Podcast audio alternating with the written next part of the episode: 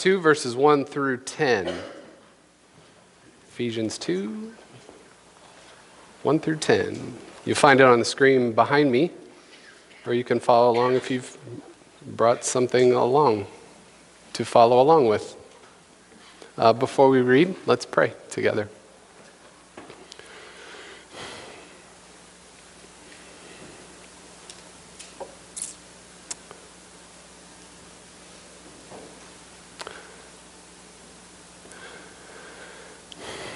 Come, Holy Spirit, and fill our hearts.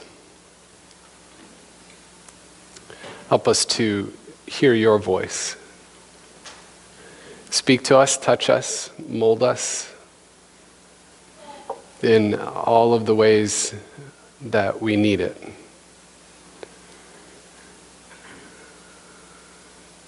Speak, for we are listening. In Jesus' name, amen. Ephesians 2, 1 through 10. As for you, you were dead in your transgressions and sins, in which you used to live when you followed the ways of this world and the ruler of the kingdom of the air, the Spirit who is now at work in those who are disobedient. All of us also lived among them at one time, gratifying the cravings of our sinful nature and following its desires and thoughts. Like the rest, we were by nature objects of wrath, but because of his great love for us, God, who is rich in mercy, made us alive with Christ, even when we were dead in our transgressions. It is by grace you have been saved. And God raised us up with Christ and seated us with him in the heavenly realms in Christ Jesus, in order that in the coming age he might show the incomparable riches of his grace expressed in his kindness to us in Christ Jesus. For it is by grace you have been saved through faith, and this not from yourselves. It is the gift of God, not by works, so that no one can boast, for we are God's workmanship, created in Christ Jesus to do good works, which God prepared in advance for us to do. We will go that far. So, we've been working our way through Paul's letter to the Ephesians, and for me, as I read through the letter to the Ephesians, it seems to me that Paul has several what we might call quill drop moments, because they didn't have mics back then. Like he's working at his desk, I don't know, and he's writing with his quill and parchment, and he's thinking to himself, oh man, this is so good, I'm just going to drop the quill right there, boom, I'm done, like, and walk away from the desk, and then he comes back later, and no, I'm not done, I'm going to keep going. But this is one of those moments where he, writes something that's so good that it's like, oh my goodness. He says, for it is by grace you have been saved, through faith. It is by grace you have been saved through faith. And this isn't from ourselves. No. This is a gift from God. It's not through works, so that no one can boast, for we are God's workmanship, created in Christ Jesus to do good works, which God prepared in advance for us to do. What is going on here? So, if you remember, this first half of the letter to the Ephesians, Paul is talking about our identity. He's sort of really drilling down deep. He's talking about the foundational things that make us who we are. The first 3 chapters, he's saying, remember who you are. Remember who you are. Remember who you really are. This is your true identity. There are all kinds of ways that we define our identity, right? We've talked about some of them. We define our identity by our family connections. We're all sons and daughters, all of us. That's just a fact, sons and daughters. We're all sons and daughters. Some of us are mothers and fathers. We're brothers and sisters. We're aunts and uncles. We're grandparents. We're cousins. So we identify ourselves by our family connections, right? We identify ourselves, or we define our lives by what we do, by our occupation. We define our lives by what school we go to, by what we're studying. So there are all kinds of different ways that we define our lives. We even define our lives by what sports teams we root for. and we wear shirts with logos on them, and we're like, yeah, I'm part of that tribe, right? I have a bunch of Star Wars shirts because I want everybody to know that I'm a Star Wars geek. Yeah, I'm a part of that tribe. So all kinds of different ways that we define our lives. And what Paul is saying in this first part of the letter to the Ephesians is, yeah, all that stuff's, that's good, right? All of those things are good, but there are these other things. There are these other things that are deeper things, and they mold and shape and transform how we think about all of those other ways that we define our lives. There are these other things that are foundational to who we really are. And this morning he says, you have been saved by grace. You have been saved. That is who you really are. So we need to spend some significant time this morning talking about this idea of grace. Because this idea of grace is so large and so expansive that we can hardly wrap our minds around it. In fact, I'm a little nervous this morning because I have to talk about it, and it is so large and so expansive. I can hardly wrap my mind around it. So, what is grace? It says it is by grace you have been saved. Right? It says it twice to make sure we get it. It is by grace. What is grace? Well, the root word that gets translated as grace also has this other meaning of gift. Right? So when you think of grace, we think gift. When you think grace, think gift, that which is freely given to you. You didn't earn it. You didn't work for it. It's not because you're good enough. It's just given to you. And the only thing with grace is, are we open enough to receive it? Right? The only thing with grace is if we're open enough to receive it. Like, that's the only thing in play here. Will you receive grace? It is gift. Will you receive it? So, this is something that we're not used to. Like, this is something that, in fact, sometimes makes us a wee bit uncomfortable. In fact, the world thinks of grace, that's foolishness. And Paul even says that in another letter to the Corinthians, to the church in Corinth. This is to the world. This idea of grace, it's foolishness. And this idea of grace sometimes makes us uncomfortable. Think of it this way. Have you ever received an over-the-top, out-of-the-blue, extraordinary gift from somebody? Have you ever done this? Have you ever received a gift from someone and the first thoughts that go through your mind go something like this? Oh my goodness. Like, why me?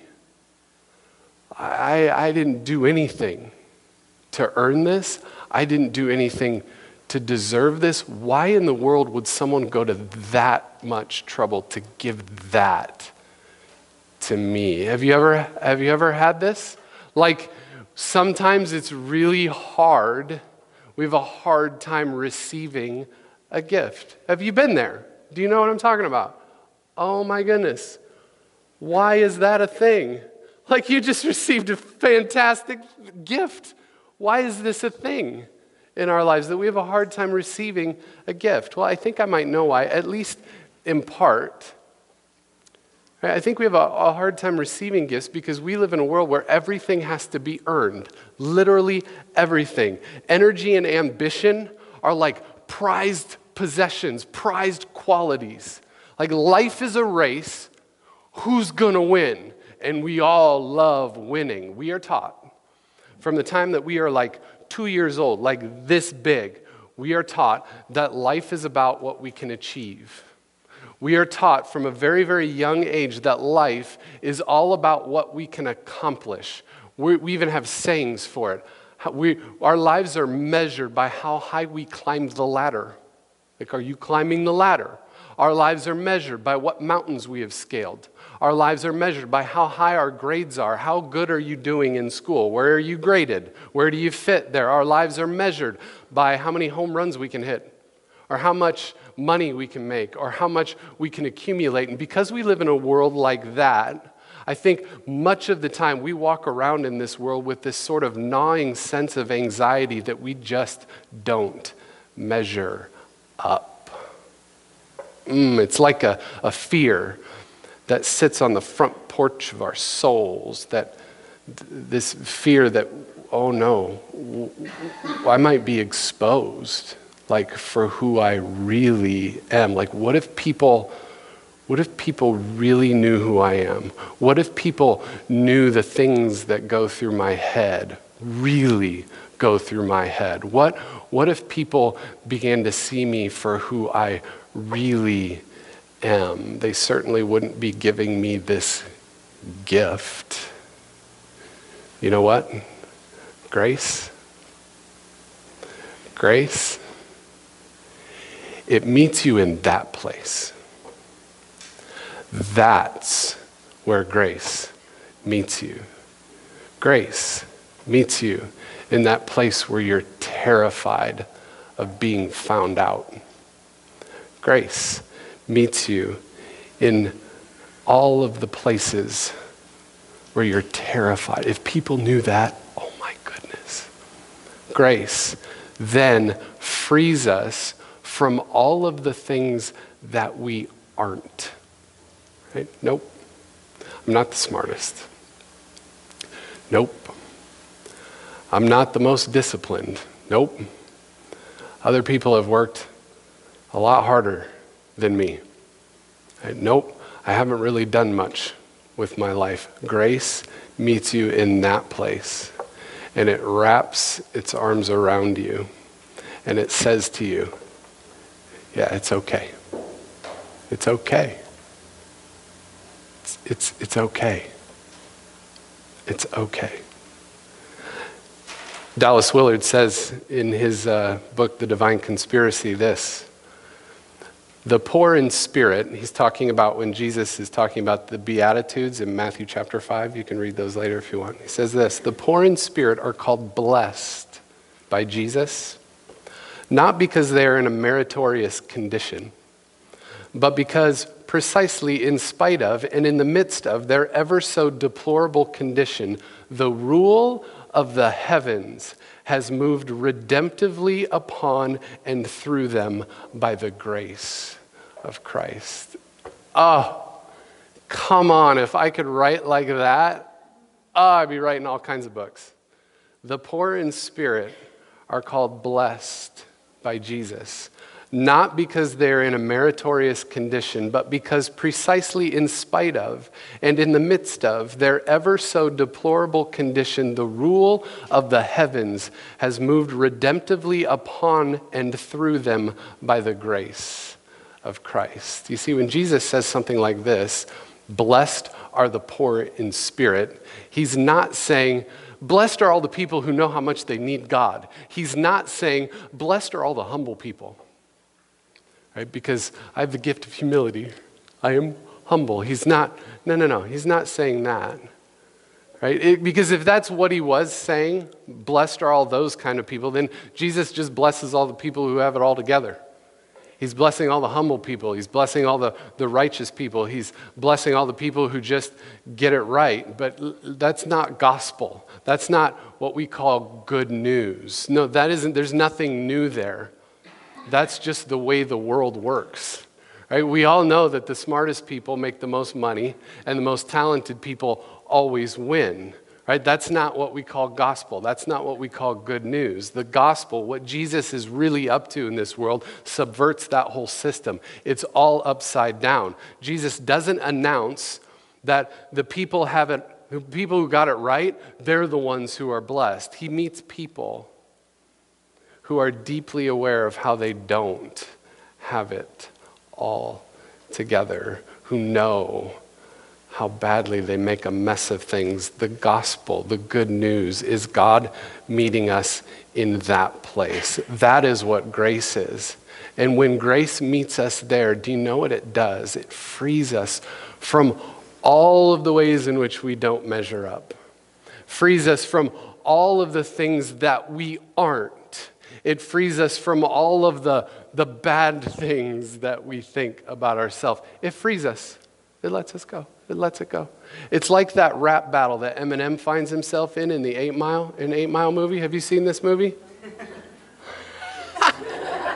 Yes. It's the final epic rap battle in 8 Mile. I was going to show it to you, but you can't show that in church. Like, it's chock full of bombs, right? So if you want to later on, you can find that. You can find it on YouTube and watch it when little eyes and little ears aren't all around, and you'll get a fuller expression. Do you know what a rap battle is? A rap battle is two, usually dudes, standing on stage, and there's a battle, right? And so the object of a rap battle is to totally and completely shred your opponent. Like, you verbally assault them and pummel them. You pick out the worst things about them, all their faults, all their mistakes, and you make fun of them in the worst way possible. And you make it all rhyme, and you spit it out as fast as you can. And whoever does that the best, shreds their opponent the best, wins the rap battle. Well, in this final rap battle, Eminem goes first, and he doesn't shred his opponent. He flips the script. You know what he does? He owns all of the perceived worst things about himself. He just owns it. He's like, yeah, you're right. I'm white. You're right. I'm poor. You're right. I live in a trailer park. You're right. My friends are idiots. You're right about my mom. You're right. And he owns it all. And when he owns it all of it loses its power. He tosses the mic when he's done to the guy who's going to battle him next. And he says, now tell people something they don't already know about me. And he gets the mic, and he's like, I got nothing. He's now free from all of that stuff. It's free. He's free from it. He got nothing to say. He's free. That right there is what grace does. It allows us to own those parts of ourselves. You see, we all have this other side of ourselves that if other people knew about it, we would be completely embarrassed. Anybody know what I'm talking about? Some people call this our shadow selves or our shadow lives. Grace allows us to own it, to own our shadow. Because when we own it and when we get it out there, you know what happens to it? It now loses its power over us. It frees us. It liberates us. Think about those parts of yourselves, your shadow self. Grace meets you there and says, it's okay. It's okay. It's okay. For it is by grace you have been saved. And so there's this wonderful idea about grace that it's like, it's this big, beautiful, amazing embrace of even the worst parts of ourselves. And it says, you're okay. So there's that side of grace, which is so good. But then there's this other side of grace that it almost has an edge to it, right? Because it also calls us to live into who we really are. It's like the story about Jesus where he meets this woman who's been caught in adultery, and all the religious elite sort of are about to stone her to death for her transgressions. And Jesus says, you know, he who's without sin cast the first stone, right? And people are like, oh my goodness. And they drop their stones and they walk away. And we love stories like that because it's like grace. Here's this woman who's caught in adultery and she's now freed from it. It's out in the open. Oh, we love that. But then there's this edge here because Jesus says, now go and sin no more. So there's this call to live into something bigger and greater and grander and more beautiful for your life. And so Paul then goes on, you have been saved by grace. This is not from yourselves so that no one can boast. No. This is a gift, a pure gift from God. And then he says, we are God's workmanship. We are God's workmanship. Oh, I love this, because behind this idea of workmanship is this idea of artwork, of a masterpiece. And I've talked about this before with you. There's this idea of we are God's artwork. We are God's masterpieces. Think about the time and energy and attention to detail that it takes an artist to create a masterpiece. Think of the time and creative attention to detail that it took God to create the person that is you. You are God's masterpiece. You were created out of the pure joy of the artist that is God, and your value to God is absolutely immeasurable. Your value to God is immeasurable. Have you heard of the artist Banksy? Anyone heard of Banksy? Banksy is a world-famous artist, and he started out as a graffiti artist on the streets of London, and his work is sort of subversive, and he gets pretty political sometimes, all the time. And he's a really interesting guy, and he's a really interesting guy because no one knows who he is. No one knows his true identity, right? He's this world-famous world-famous artist, and nobody knows who he is. Now, just this last week, one of his pieces of art, a painting, was sold at auction at Sotheby's in London, right, for $1.4 million. Oh, my goodness. Did you hear about what happened next? Okay, some of you are like, yeah, we heard about this. Let's watch the video and let's see what happens next. So it gets sold.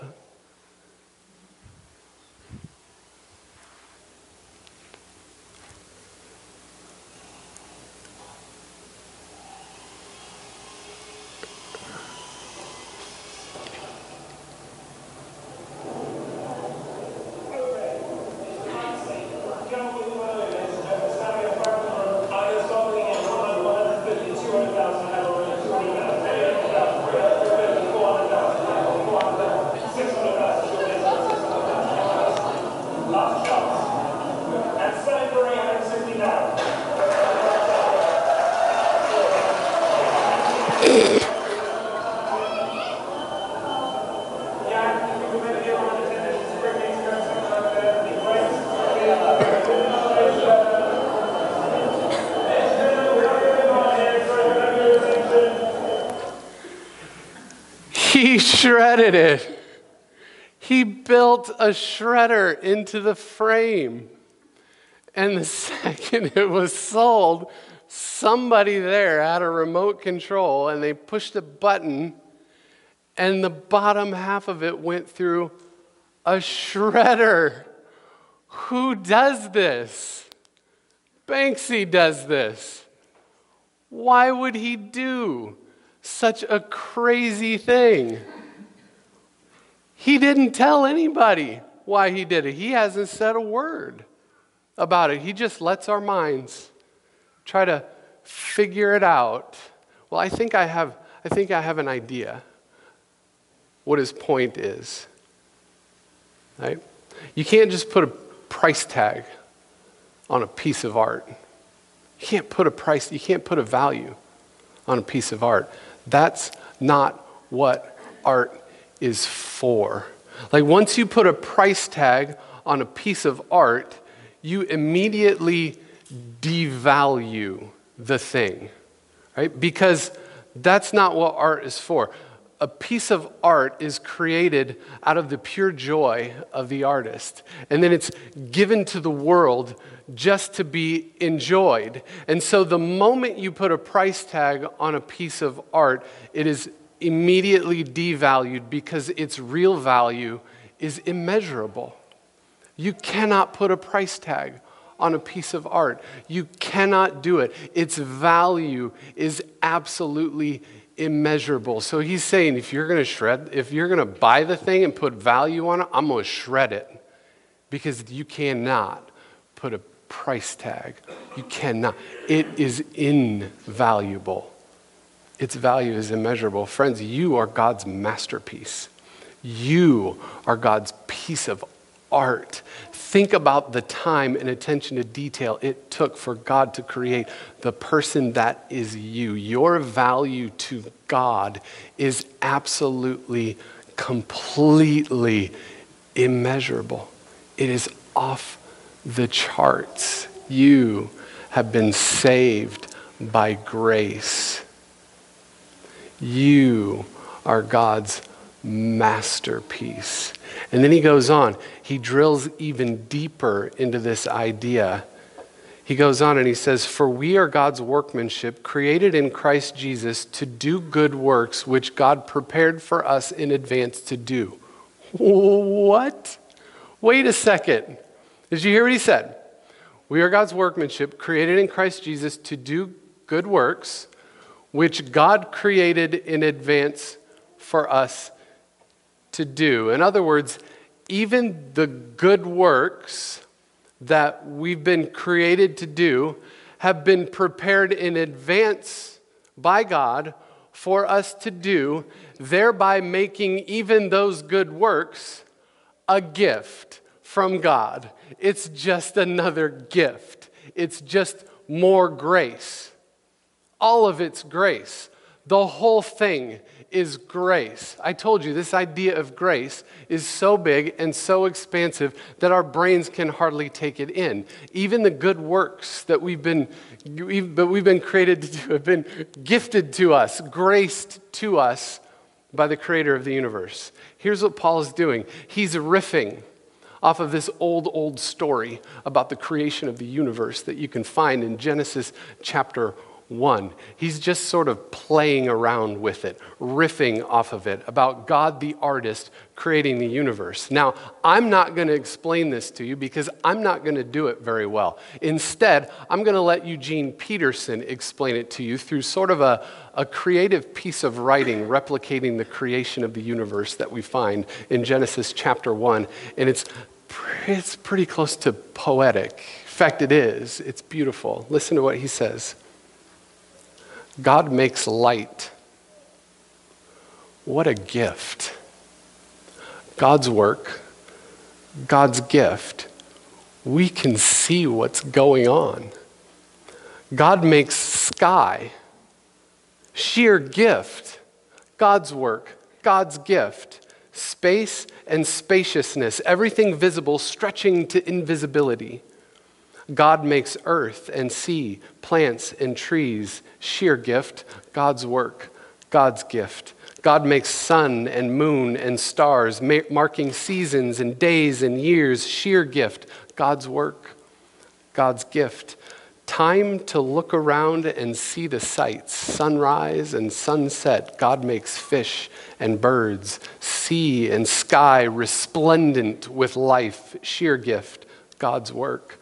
God's gift. God makes animals, domestic and wild, sheer gift. God's work. God's gift. Life profuse in form and color. Life dancing.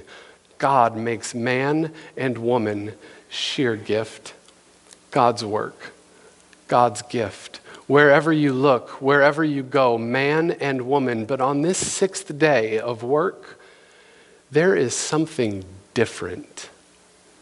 Each man and woman is not only an instance of God's workmanship, but is capable in participating in God's work, working in God's workplace and continuing God's work, continuing the gift making. Oh, you are God's gift to the world. Like normally when we say that, like we don't mean it in a very nice way. Like he thinks he's God's gift. I'm telling you, you are. You. Just as you are. You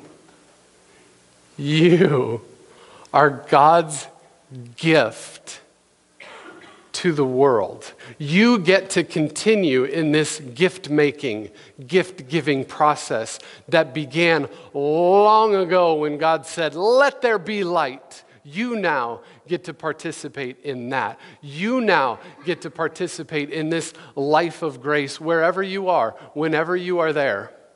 The only question is, will you lean into that? Will you receive the grace that God gives to you so you can own all of that stuff, so that you can be freed from it and come to the understanding that, oh, my goodness, my value to God is immeasurable. And not only that, but you are a gift to the world. You get to continue in on the gift making, the gift giving, this life of grace. I'm here to tell you, it's all grace, all of it. All of it started with grace. Grace continues, and grace will continue on forever. We get to participate in that. You have been saved by grace through faith. And this, not of yourselves, it is a gift. Oh, it is a tremendous gift of God. It's not by works, so that no one can boast, for we are God's workmanship, created in Christ Jesus to do good works, which God has prepared for us in advance to do. Let's pray. God, thank you for your grace. Right now, there are many of us here in this room who are in need of your grace, because we do walk around with this gnawing sense of anxiety that we haven't done enough, we haven't achieved enough, we're not the smartest, we haven't worked hard enough, we don't make enough, we just don't measure up.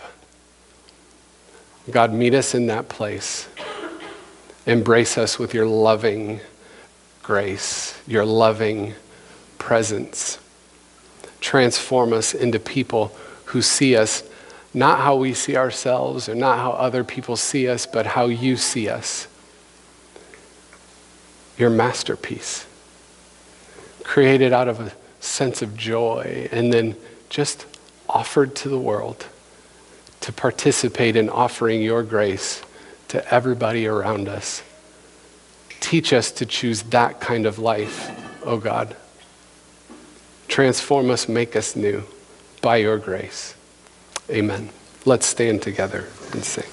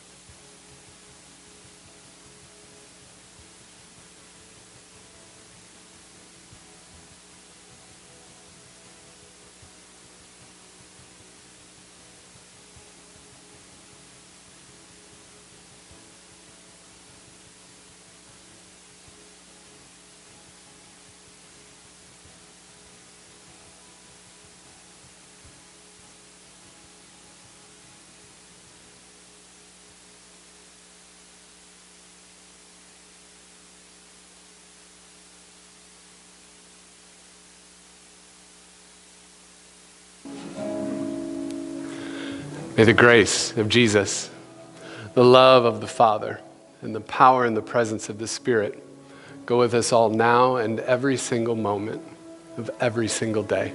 Go in peace.